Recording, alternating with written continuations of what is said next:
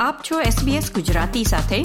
વિવિધ વિષય પર રસપ્રદ માહિતી મેળવો sbs.com.au/gujarati પર. નમસ્કાર. શુક્રવાર પાંચમી ઓગસ્ટ બે હજાર બાવીસના મુખ્ય સમાચાર આપ સાંભળી રહ્યા છો નીતલ દેસાઈ પાસેથી SBS ગુજરાતી પર.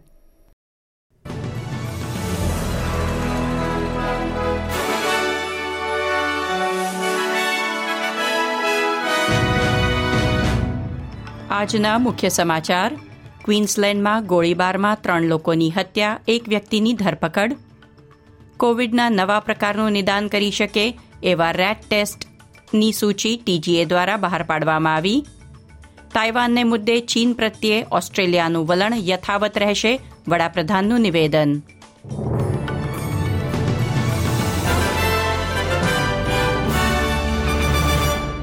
પ્રસ્તુત છે સમાચાર વિગતવાર. ક્વીન્સલેન્ડમાં એક ખાનગી માલિકીની પ્રોપર્ટી પર ગઈકાલે થયેલ ગોળીબારમાં ત્રણ લોકો માર્યા ગયા હતા. તેના અનુસંધાનમાં પોલીસે આજે એક વ્યક્તિની ધરપકડ કરી છે. એક્ટિંગ સુપ્રિન્ટેન્ડન્ટ ટોમ આર્મેટે જણાવ્યું છે કે હત્યા પાછળનો હેતુ હજી જાણી શકાયો નથી. તેથી હજી સુધી આરોપી સામે કોઈ ગુનો દાખલ કરવામાં આવ્યો નથી. ત્રણ સભ્યો મૃત્યુ પામ્યા છે અને ચોથી વ્યક્તિને ગંભીર હાલતમાં દવાખાનામાં દાખલ કરવામાં આવી છે. ઓસ્ટ્રેલિયાના વડાપ્રધાને ચૂંટણી પ્રચાર દરમિયાન આપેલ વચન મુજબ ઓસ્ટ્રેલિયામાં રાષ્ટ્રીય સ્તરનું સેન્ટર ફોર ડિઝીઝ કંટ્રોલ સ્થાપવા માટે હિલચાલ હાથ ધરી છે. કેન્દ્ર સરકારે ભંડોળ પૂરું પાડવાની પુષ્ટિ કરી, પછી વિવિધ રાજ્ય અને પ્રદેશના પ્રીમિયર અને મુખ્યમંત્રીઓએ રોગ નિયંત્રણ કેન્દ્ર પોતાના રાજ્યમાં સ્થાપવા કેન્દ્ર સરકાર સાથે વાટાઘાટો શરૂ કરી છે. વડાપ્રધાન એન્થની આલ્બનીઝીએ ઓક્ટોબર બે હજાર એકવીસમાં કહ્યું હતું કે ઓસ્ટ્રેલિયા એકમાત્ર વિકસિત દેશ છે જ્યાં આ પ્રકારનું કેન્દ્ર નથી અને તેમની સરકાર તેની સ્થાપના કરશે. ઓસ્ટ્રેલિયામાં કોવિડ નાઇન્ટીનના આંકડા પર એક નજર નાખીએ તો શુક્રવારે કોવિડ નાઇન્ટીનને લીધે બ્યાસી જેટલા લોકોના મૃત્યુ નોંધાયા હતા, જેમાં ચોત્રીસ વિક્ટોરિયામાં, ઓગણત્રીસ ન્યૂ સાઉથ વેલ્સમાં અને આઠ કોવિડ દર્દીના મૃત્યુ ક્વીન્સલેન્ડમાં નોંધાયા છે. આરોગ્ય મંત્રીએ ત્રીજી રસીના ડોઝ, એટલે કે પ્રથમ બુસ્ટર ડોઝની ઓછા વપરાશની ચિંતા વ્યક્ત કરતા કહ્યું હતું કે હજુ પણ પચાસ લાખથી વધુ લોકોએ બુસ્ટર ડોઝ લેવાના બાકી છે, જેમાં ખાસ કરીને છ મહિના અગાઉ બીજો ડોઝ લીધો હોય તેવા લોકોનો સમાવેશ છે.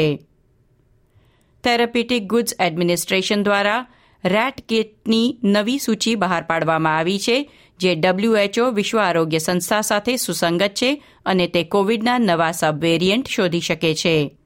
આરોગ્ય મંત્રી માર્ક બટલરે એબીસી રેડિયોને આપેલ મુલાકાતમાં કહ્યું છે કે કોરોના વાયરસના નોંધાયેલા ચેપ કરતાં વાસ્તવિક કેસ ઓસ્ટ્રેલિયામાં બમણા હોઈ શકે છે.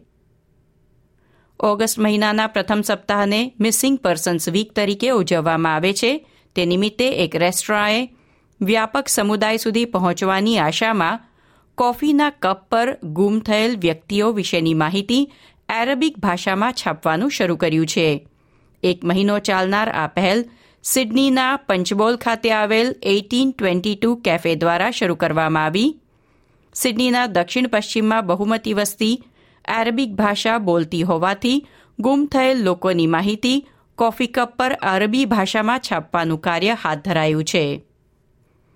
ન્યૂ સાઉથ વેલ્સમાં આ વર્ષે આવેલા પૂર પછીની કામગીરીની સમીક્ષાને પગલે રાજ્ય સરકારે કુદરતી આફતમાં રાહત કાર્યો માટે રચેલી સંસ્થા રેઝિલિયન્સ ન્યૂ સાઉથ વેલ્સ બંધ કરી દેવાનો નિર્ણય લીધો છે.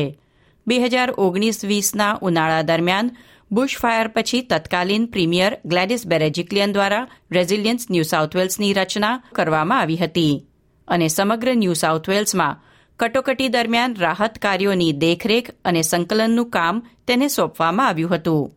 સંસ્થાનું નેતૃત્વ રૂરલ ફાયર સર્વિસના ભૂતપૂર્વ કમિશનર શેન ફિટસિમન્સને સોંપવામાં આવ્યું હતું.